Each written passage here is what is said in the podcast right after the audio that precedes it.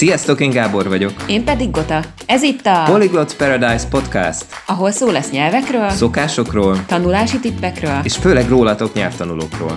Ha még nem tanultál nyelvet, akkor itt az ideje. Ha már igen, akkor tanulj még egyet. A nyelvtanulás életre szóló kaland. Tarts velünk! Sziasztok! Sziasztok! A mai adásban egy olyan dologról fogunk beszélni, ami szerintünk nagyon sok nyelvtanulót érint, és ez mégpedig a gyakorlás. Hát igen, mert nagyon sokfélék vagyunk, nagyon sokféleképpen tanultunk nyelveket iskolában, vagy bárhol máshol korábban, és amikor ugye nincs velünk a tanár, és magunkra vagyunk hagyva, akkor jó kérdés, hogy mihez is kezdjünk magunkkal. Igen, mert a tanultakat azokat jó lenne elmélyíteni, meg használni, és ehhez tök jó a gyakorlás, ugye? Így van. Úgyhogy először megnézzük azt, hogy mi miket gyakoroltunk korábban, és hát ha ezek segítenek a nyelvgyakorlásban, hát ha van valamilyen átfedés. Mert hogy nem csak nyelvet lehet gyakorolni, hanem egy csomó minden más. Neked mi volt az első példa? Amit így említenél. Egyetemista koromban elkezdtem színésznek tanulni, amatőr színészként is játszottam egy kicsit, illetve kungfuztam. És mind a kettő alapvetően meghatározó élmény volt nekem. És ez mennyiben más az ottani gyakorlás, mint a nyelvtanulás? Vagy mi az, amit te különlegesnek éltél meg ott a gyakorlásban? A kungfu például fizikailag egy irtozat komoly megerőltetés volt, és komolyan össze kellett szednem magam, hogy egyáltalán bemenjek az edzésekre, aztán még azt túl is kellett élni. Nem voltam benne különösen jó, ezt be kell vallani, viszont az az élmény, hogy folyamatosan arra voltunk motiválva, hogy a határainkat túllépjük, hogy mindig komfortzónán kívül legyünk. Ez az elképesztő mértékben megerősített, meg nagyon sok új felismerést is adott. És szerintem ebben itt van egy kis összefüggés a nyelvtanulással, hogy azzal, hogy ugye nem tudunk valamit, és mégis kommunikálnunk kell, vagy kényelmetlen valami, hülyének érezzük magunkat, és mégis benne kell maradni a helyzetben, ez azért kicsit rezonál erre. Vagy egyáltalán mégis előveszed azt a nyelvet, vagy azt a mozdulatot kungfuban, amit kellene egy kicsit pörgetni, azért, hogy utána az megmaradjon. Igen, és egy fontos tanulság volt nekem a kungfuból, amikor hosszú-hosszú formagyakorlatokat csináltunk mondjuk, és mert tényleg így döglődött az egész csapat, hogy akkor lehet az igazi fejlődést elérni, amikor az ember kívül van a komfortzónáján. Ameddig belül vagyunk, ameddig kényelmes,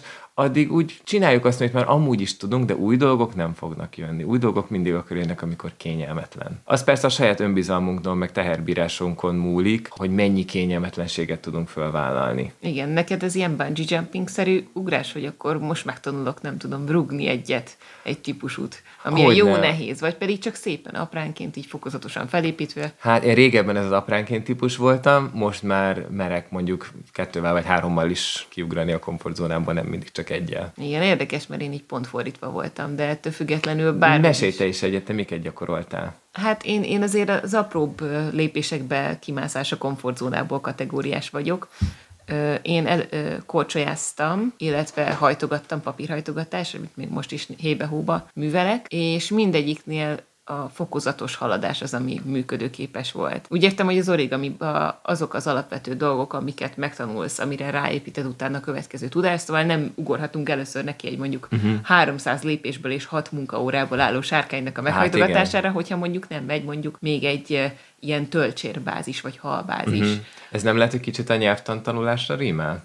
Egy picit lehet, de ha azt veszed, az alapok, azok mindenhol ugyanazok, a kungfuba is megvannak az alapokra. Pontosan. És arra építkezel a ház is, mielőtt ugye felépíted az ablakokat, meg minden, azért alapok kellenek. Így van. És ha azok stabilak, meg jók, akkor utána már lehet rá építkezni. Szóval, hogyha én csak egy kicsit merészkedek ki a komfortzónámból, és egy picikét nehezebb modellt próbálok papírból meghajtogatni, akkor lesz sikerélmény, akkor az további motiváció arra, hogy pontosan.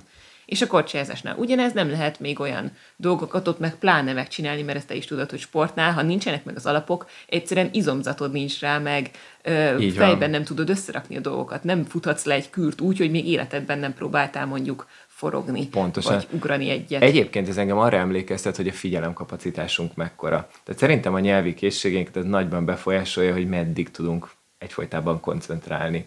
És ugye először még arra próbálunk koncentrálni, hogy a megfelelő szót kiválasszuk, vagy egy pici rövid mondatot összerakjunk. És hogyha már megy az, hogy egy mondat megvan, akkor már tudunk mondjuk összetett mondatot mondani.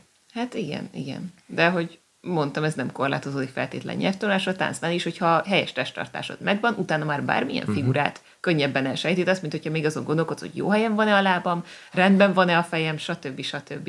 Így van. Szóval nyelvtanulásra visszatérve igazándiból az alapok, hogyha így sokat-sokat előveszed, ismétled. Igen, tehát beszéltünk akkor arról, hogy az alapokat rögzítsük, a komfortzónánkat esetleg teszteljük, és még a színházas élményt hoznám ide, ott ugye szöveget kellett mindig tanulni. Ne kellett tanulni, hogy honnan, hova megyünk, de ugye ugyanakkor az a mozdulat hiteles is legyen, tehát ne azért csináljuk, mert betanultuk, hanem azért, mert tényleg átéljük, és abban a helyzetben az a hiteles reakció. Ugyanúgy, hogy ott a szöveget meg kellett tanulni, és amikor már ugye a színpadon voltunk, és valódi reakciókra volt szükség, akkor már nem volt lehetőség a szövegen gondolkodni. Addigra az a szöveg már automatizálódott, és hogy annyiszor elmondtam azt a szöveget először gépiesen, aztán meg egyre több gondolattal átítatva. Ugyanez van a nyelvtanulásban is, hogy bizonyos dolgok, amikre az elején még odafigyelünk tudatosan, később már nem gondolunk bele, hogy jól ragozunk egy igét, vagy automatizálódunk. Hogy is van annak az igének a második vagy a harmadik alakja, hanem úgy jön. És akkor már arra figyelünk, hogy a valódi érzelmeinket, meg a valódi gondolatainkat adjuk át beszélgetés közben. Tehát például akár egy középszintű vagy haladó szintű nyelvtanuló már nem gondol bele abba, hogy milyen nyelvtani szerkezetet is használok éppen, ha csak nem mondjuk a vizsgán akar nagyot dobbantani. Persze, de volt ő is. Akkor, amikor még egy kérdés föltevés helyesen, amikor ez sikerült neki, akkor az is egy élmény volt, és egy siker. Igen. Mérföldkő az. Igen. Ja, igen, és még a táncról akartunk beszélni. Igazándiból a sport, mint mozgáskategóriás dologba tartozik a tánc is, hogy nagyon sokféleképpen gyakorlunk, valaki például sport közben tök jól tud nyelvet tanulni, vagy egyáltalán tanulni, hanganyaggal, vagy kitapasztalt, hogy milyen nyelvtanuló vagy. Kungfuba egy csomószor el kellett ismételni a mozdulatot ott mozgással. Van, igen, amikor hanggal. Mennyire jót mondasz, hogy a mozgáshoz lehet kötni azt, ami fejben történik. Tehát például én csomószor csináltam azt, hogy elmentem sétálni, és akkor séta közben gyakoroltam, vagy tanultam valamit. Akár olvastam, akár hallgattam. Arról jegyeztem meg mondjuk egy szöveget, hogy éppen hol tartottam fizikailag a sétában, vagy éppen mondjuk annál a parknál sétáltam el, amikor azt a szabályt megtanultam. Szuper, hogy új módszereket is kipróbálhat az ember. Úgy értem, nem kötjük a zebet a karóhoz, hogy akkor tanulás asztal otthon, hanem ezt azért tágítani lehet, meg lehet kreatívabban is hozzáállni. Van, aki mondjuk vizuálisan szeret gondolkodni, van, aki mondjuk azt jegyzi meg, amit hall, de nagyon sokan például mozgással is tudnak tanulni. Akár még, ha nem is próbáltátok, így érdemes kipróbálni, hogy ti vajon az a típus vagytok, akiknek könnyen jön a mozgás közbeni tanulás. Igen, hát egy próbát megér. Igen, mert iskolában nem nagyon szoktuk ezt próbálgatni sem a folyamon. Hát, igen, ott tényleg az van, hogy gyereket beültetik a padba, te itt tanulsz pont, hát ugye innentől kezdve nem nagyon kerülgeti az iskolát már miután vége van a tanórának, mert az azt jelenti tanulás, és kötelező ott ülni. Igen. Nagyon ritkán adódik rá alkalom sajnos, de imádok úgy tanítani, hogy séta közben beszélgetni, magyarázni, mert tök más az, amikor az egész test mozog, és közben gondolkodik az agy, mint amikor ülünk. Ezt egyébként alá tudom támasztani, mert nemrég Gáborral sétáltunk egyet, és közel fél óráig németül próbáltunk beszélgetni. Akik már hallgatják több adás óta a podcastot, azok tudják, hogy én nálam egy kicsit a német elfelejtődött, de séta közben annyira nem volt nehéz, mint hogyha itt leültem volna egy asztalhoz, és akkor szántam a szemben. És írtósok minden visszajött neked. Igen, úgyhogy annak örültem. Jó, szerintem akkor beszéljünk most a sikerekről. Most már elmondtuk, hogy hogyan gyakorlunk. De... Igen, én most el is vezettem a sikereket ezzel a németes élménnyel, most eljössz. Szuper, jó, akkor mondok én is egyet. Nekem volt egy olyan élményem nemrég, hogy egy japán tankönyvből átnéztem viszonylag nagy mennyiségű anyagot, mondjuk egy ilyen 2-3 órát eltöltöttem vele, és ameddig azelőtt csak podcastokat hallgattam, úgy el voltam vele, szórakoztató. Viszont amikor nekiültem a 3 órás tankönyves gyakorlásnak, az úgy átlendített ezen. És olyan, tehát kicsit olyan, mint amikor forráspontig elviszed a vizet, hogy az agy egyszerűen elkezd sokkal aktívabban működni, és elkezdtem azt érezni én is, hogy haladok. Magyarán meg volt a flow élményed. Igen, tehát hogy nagyon sokszor sok kicsi gyakorlás az nagyon fontos. Tehát ahhoz, hogy a szintünk megmaradjon,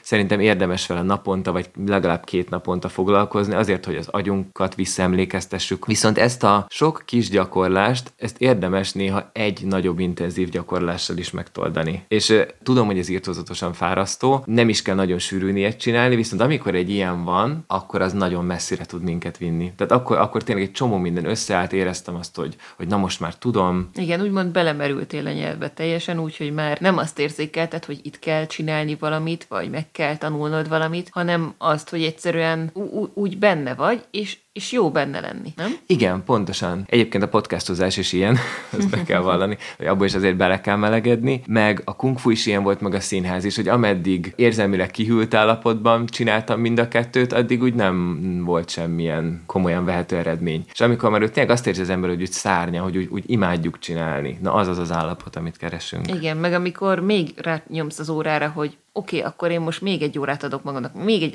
egyet, és azt veszed észre, hogy lement a nap. Igen.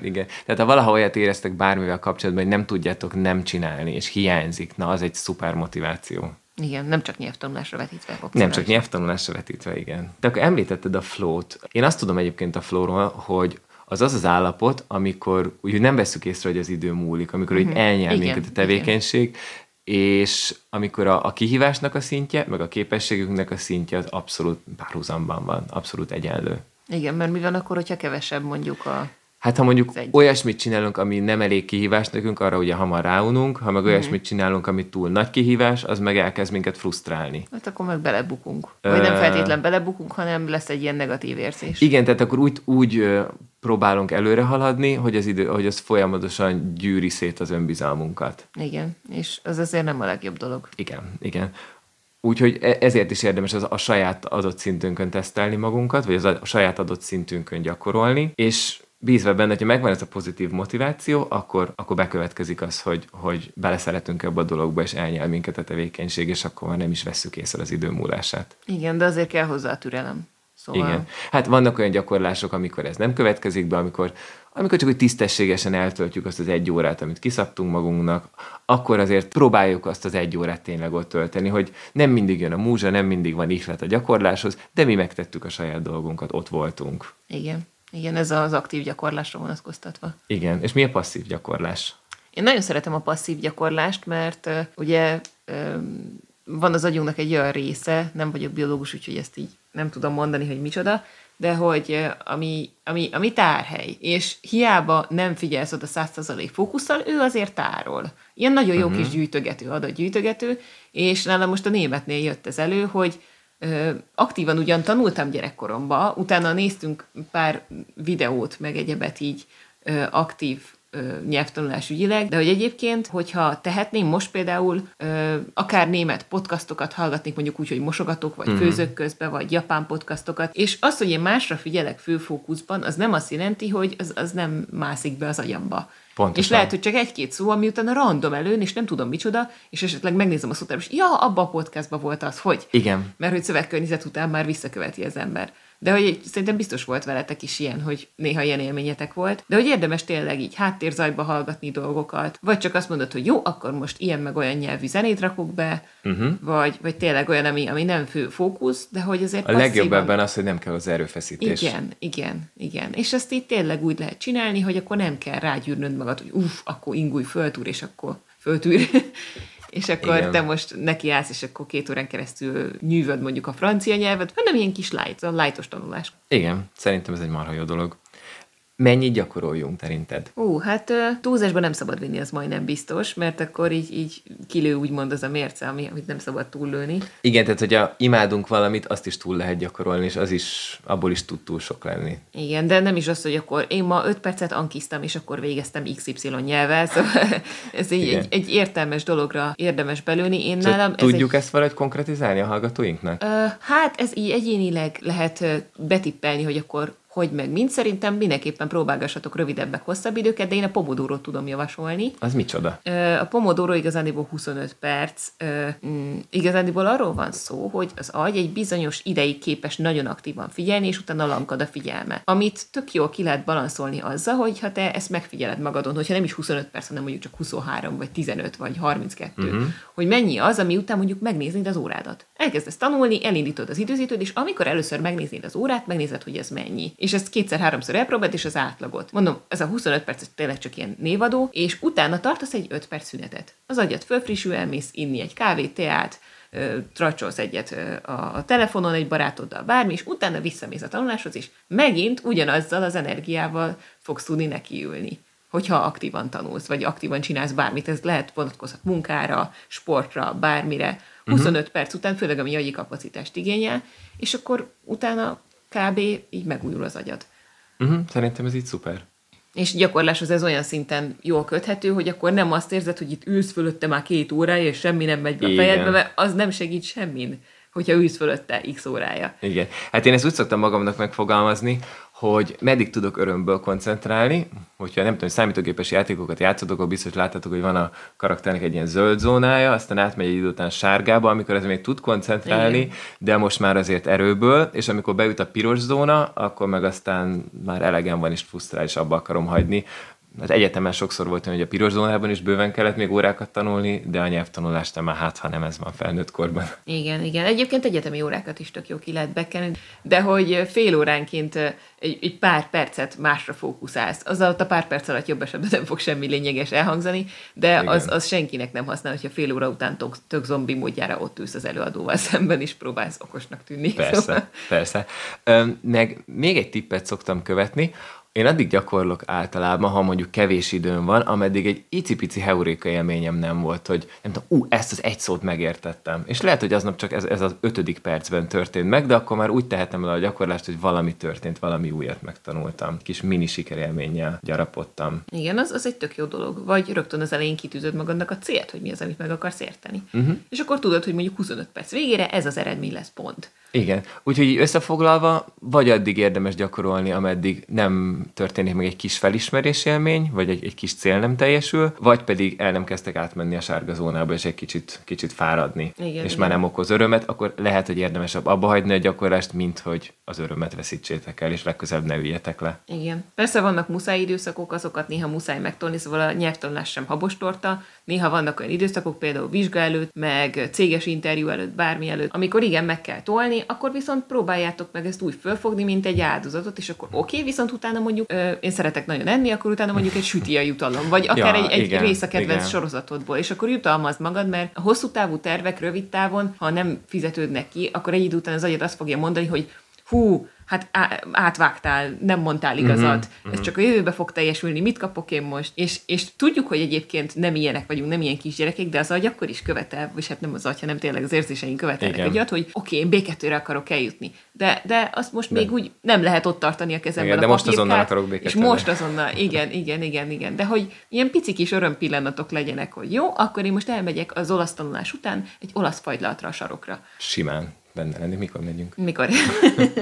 És ezzel kapcsolatban nekem még a közösség jutott eszembe, hogy még a közösség is egy óriási motivációt tud adni. Amikor egyedül nem bírjuk, például mi a kung fu csapatban nagyon sokszor a nyelvünk lógott már az edzés közepe felé is, nem csak a végén, és a haladók akkor mindig támogattak minket, kezdőket. Igen, ez egy ilyen életre szóló élmény volt nekem, hogy nem csak arra volt energiájuk, hogy a saját fejlődésüket fenntartsák, hanem hogy még minket is húzzanak tovább. És hogyha nektek van tanulótársatok, vagy akár egy barát, vagy házastárs, vagy akár egy gyerek, akivel tudtok közösen gyakorolni, akkor éljetek az alkalommal. Igen. Vagy hogyha nincs is tanulótárs, hanem csak olyan, aki tud titeket rángatni, úgy mondom, hogy nem tudom, Évike, miért nem gyakoroltál most már nem tudom mennyi ideje? Vagy Hubácska, leszel szíves most már elküldeni nekem azt a levelet angolul, amit ígértél, mert mondtad, hogy gyakorolod az angolt, vagy akár. Uh-huh. Szóval lehet ilyen. Igen, számon kérni egymást. Megbiztatni egymást, megbeszélni a felmerülő problémákat. Igen, szóval nagyon sok mindenre jó egy tanulótárs. És hát van még egy kellemetlen igazság a gyakorlással kapcsolatban, hogy a gyakorlás az akkor történik, amikor csinálod. Igen. Mert amikor tanultam mondjuk kezdetben táncolni, akkor ez egy rém ijesztő dolog volt, és akkor nagyon sokat beszéltem a párom arról, hogy hogyan is van az a mozdulat, meg nem tudom, de nem akartam kipróbálni, hogy leégjek. Aztán be kellett látni azt, hogy bizony akkor lehet tanulni, úgy lehet gyakorolni, akkor lehet új dolgokat tanulni, amikor tényleg a csinálásnak a folyamatában vagyunk benne. Tehát ha mondjuk beszélni akartok megtanulni, akkor bizony beszéljetek. Hogyha olvasni akartok megtanulni, akkor ahhoz olvasni kell, és így tovább. Igen, szóval lehet beauty nyelvtankönyvetek tényleg, amiket így rongyos olvastok meg minden, amíg azt el nem kezdett használni, addig csak egy nyelvtankönyv marad. Jó, és van-e olyan dolog, amit mi elrontottunk a gyakorlásban? Na, például ez, amit az előbb mondtam. Én nagyon szeretem a nyelvtankönyveket, és egy csomó ideig például a japánt úgy tanultam, hogy van ilyen szabály, van olyan szabály, gyakorlok egy kicsit ilyen light verzióban, meg ilyen passzív verzióban, de hogy gyakorlatban én ezt nem tettem bele szóbeli beszédbe sose. Uh-huh. És hát ugye ott tettem meg a fene az egészet, mert azt, amit nem használunk, az elfelejtődik. És el is felejtettem, de utána meg muszáj volt visszahozni, amikor kimentem cserediáknak, és akkor hát ez úgy rém lett meg minden. De tényleg az, amit elrontottam, azt már időben nem lehet visszahozni. És pont ezért, amit tanultok, vagy amit gyakoroltok, azt azért érdemes rögtön gyakorlatba ültetni, úgymond, és rögtön használni elkezdeni. Még ha rosszul használod, az se gond, de az a lényeg, hogy használd, mert ha elfelejted, akkor utána megint elő kell venni. Igen. És utána megint kezdheted előről. Ezeket az ördögök. Mindig azzal rögzül, hogyha használod. Igen, igen. Meg én például azt hittem régen, hogy vizuális típus vagyok, és nagyon sok mindent rajzoltam, meg ilyesmi, de önmagában a rajzok nem segítettek, csak arra emlékeztem, hogy oda rajzoltam egy sündisznót alapaljár, de hogy ez minek, azt így nem. És pont ezért, hogyha kitaláljátok, hogy milyen típusok vagytok igazándiból, akkor tök jó, hogyha úgy gyakoroltok, csak utána azt kezdjétek el a valóságban is használni. Hogyha az a célotok, hogy levelet írjatok, akkor ne csak mondogassátok magatokba, csak egy példát mondok, hanem akkor írjátok le. Vagy ilyesmi. Igen, igen. Hát szerintem legtöbben a beszéddel vagyunk így. Igen, talán. Igen, valószínű a beszéd az, amilyen mérföldkő, amikor az ember így használja meg. De erről lesz majd egyébként egy külön adásunk nem sokára, igen. Hogy minden egyes készséget végignézzünk, hogy lehet beszélni, olvasni, írni, és hallásértést gyakorolni. Igen, szóval, hogyha beszéd, akkor ne csak a füzet legyen elő meg a tankönyv. Te milyen ilyen rontásokat csináltál, úgymond a gyakorlásodban? Mert én is inkább ilyen gondolkodós típus ember vagyok. Nagyon sokszor úgy tanulok nyelvet, hogy először fölvázlatolom a nyelvtannak az alapjait, végignézem az igeragozásokat, meg ilyen több dolgot nézek meg, hogy mit kell tudni, mint amit valójában kéne használnom. Például az olasznál most ezt éreztem, hogy már kezdenek szaporodni a nyelvtani szabályok, aztán kettőt hátraléptem, ránéztem arra, ami a papíron előttem volt, és rájöttem, hogy na erre aztán semmi szükségem nem lesz, hanem inkább több szót megtanulni, több kommunikációs kifejezést megtanulni. Igen, az igen. Többet segít, amit valóban tudok próbálgatni szinte azonnal, és nem kell rákészülnöm egy bonyolult mondatszerkezettel. Igen, egy kedves barátném mondta, hogy ott lehet még a legjobban elrontani úgymond a gyakorlást, hogy csak gyűjtöget. Nyelvtanok nyelvtan hátán, és például szavakat meg nem. Úgy gondoljuk, hogy a nyelvtannal minden el van intézve. Hát már hagyományosan ezt kapjuk, hogy a nyelvtan az elsődleges fontosságú dolog. Ezt nem győzünk elégszer elmondani, hogy nem. Igen, de hogyha csak a basicet vesszük, és az alapokat vesszük, ha megtanulsz egy kupac szót, megtanulsz pár nyelvtant, akkor már úgy össze fogod tudni kombinálni, hogy egy anyanyelvi beszélő azért nagyjából kiveszi, hogy mit szeretnél. Hogyha tényleg nagyon basic igen. szintről indulunk, mint például olasz. Pontosan azért, mert ők annyira magas szinten vannak az anyanyelvek, nem nagyon veszik észre a bonyolult nyelvtani szerkezeteket, amikkel mi nagyon szeretünk domborítani, hanem sokkal inkább a ritka szavakat. Arra nagyon fölfigyelnek, és akkor talán még önkéntelen is mondjuk, hogy azt te mennyire jól tudsz németül. Igen, mert az empatikus hallgatótárs, aki anyanyelvi, azért megpróbál nekünk segíteni, hogy lebutítja a beszédét, vagy egyszerűsíti, meg jobban fülel, amikor esetleg nincsenek ott a hangsúlyok, ahol kellene lennie, meg ő meg akar minket érteni. Például egy sörözőben nem hinném, hogy egy olasz bárpultos ne adná ki neked a sörödet, hanem rendesen mondanád. Velem mondjuk előfordult, én nem kaptam kávét. Szóval azért a kiejtéssel is... Latte macchiato. Nem mindegy, latte macchiato. Az már egy kicsit németes. Igen, szóval szerintem most se adnák ki a kávémat, de mindegy. Igen. Hát igen, úgy nagyon könnyű túlgondolni a dolgokat gyakorlás közben. Nem tudom, mit szoktunk még elrontani. Hát az, hogy tervezünk, és aztán a terv szerint próbálunk menni, holott az nem visz közelebb a céljainkhoz. Igen, tehát mindig az adott célt szem előtt tartani, igen, az is fontos. Hogy lehet, hogy én bemajmolok egy komplett tankönyvet, miközben nekem mondjuk teszem azt, csak egy baráti nyelvet kéne elsajátítanom a hogy vagytól a mikor is a partira bezárólag. És igen. Nem kell ahhoz egy egész tankönyv. Igen. Meg talán még egy dolog, ami eszembe jut, hogy néha mi magyarok szerintem nagyon szeretjük gyötörni magunkat, mert ugye suliban nagyon sok mindent kellett bemagolni, nem tudom, 50 oldalt tanul meg holnapra felelés, és akkor felnőtt korban is ezt visszük tovább, hogy igazából utálom ezt az egészet, nem látom az értelmét, de csinálom tovább. Hát mert... Persze, ez a basic szótárfüzet, és akkor szótárfüzet alapján, akkor buh, könyv, akármi. Igen, és igen. Ezeket a párokat tanuljuk meg, de az, hogy hogyan kell használni, az, hogy buh, ki tudja. Igen. Úgyhogy hát ebben a mai adásban ennyit tudtunk most elmondani, még szerintem órákat tudnánk beszélni itt különböző témákról, meg állágazni mindenféle, de szerintem mindegyik megérdemel egy külön adást, úgyhogy ha követtek minket, akkor biztosan lesz még további adás is a gyakorlásnak igen. A mindenféle bugyrairól. Igen, szó volt arról, hogy hogyan gyakoroltunk korábban, nyelvtanuláson kívül is, illetve az, hogy milyen sikereink voltak, és itt tényleg ki kell azt hangsúlyozni, hogy próbáljátok belülni, hogy milyen időben, milyen típusú tanulás, illetve milyen típusú gyakorlás az, ami hozzátok illik, meg működik, meg jó, ami nem működik, az kukába, szóval így. Így van, meg főleg azt, hogy mennyi az, amit még bírtok, mennyi az, ami még motiváló. Aztán volt még szó arról, hogy ezek a pici heurékák, ezek a pici kis örömpillanatok is mennyire fontosak. Sok-sok és... sikerélmény, és sok-sok apró jutalom, amit magatoknak adtok. Támogató közösség. Támogatok. Úgyhogy nagyon remélem, hogy elkezdtek kommentelni, akkor találtok itt a hallgatók között is olyas valakit, aki reagál a ti problémáitokra. Mi is nagyon szívesen fogadjuk az észrevételeiteket. Szeretnénk, hogyha egy nyelvtanuló közösség alakulna itt ki a podcast hallgatók között. Tök szuper lenne, tanáljátok tanulótársat, jó barátokat, akikkel ugyanazt a nyelvet tanuljátok, vagy csak az érdeklődésetek közös. Így van, és hát mi tanárok és tanulók vagyunk, úgyhogy örömmel segítünk nektek. Köszönjük szépen, hogy velünk voltatok, a mai adás az ennyi volt. Igen, keresetek minket Instagramon. WordPress honlapunk is éppen épül. Igen, valamint heteken belül elérhető lesz, és a Facebookon is elértek minket. Igen. Illetve hírlevélre is fel tudtok iratkozni, a linket a leírásban találjátok. Sziasztok! Sziasztok!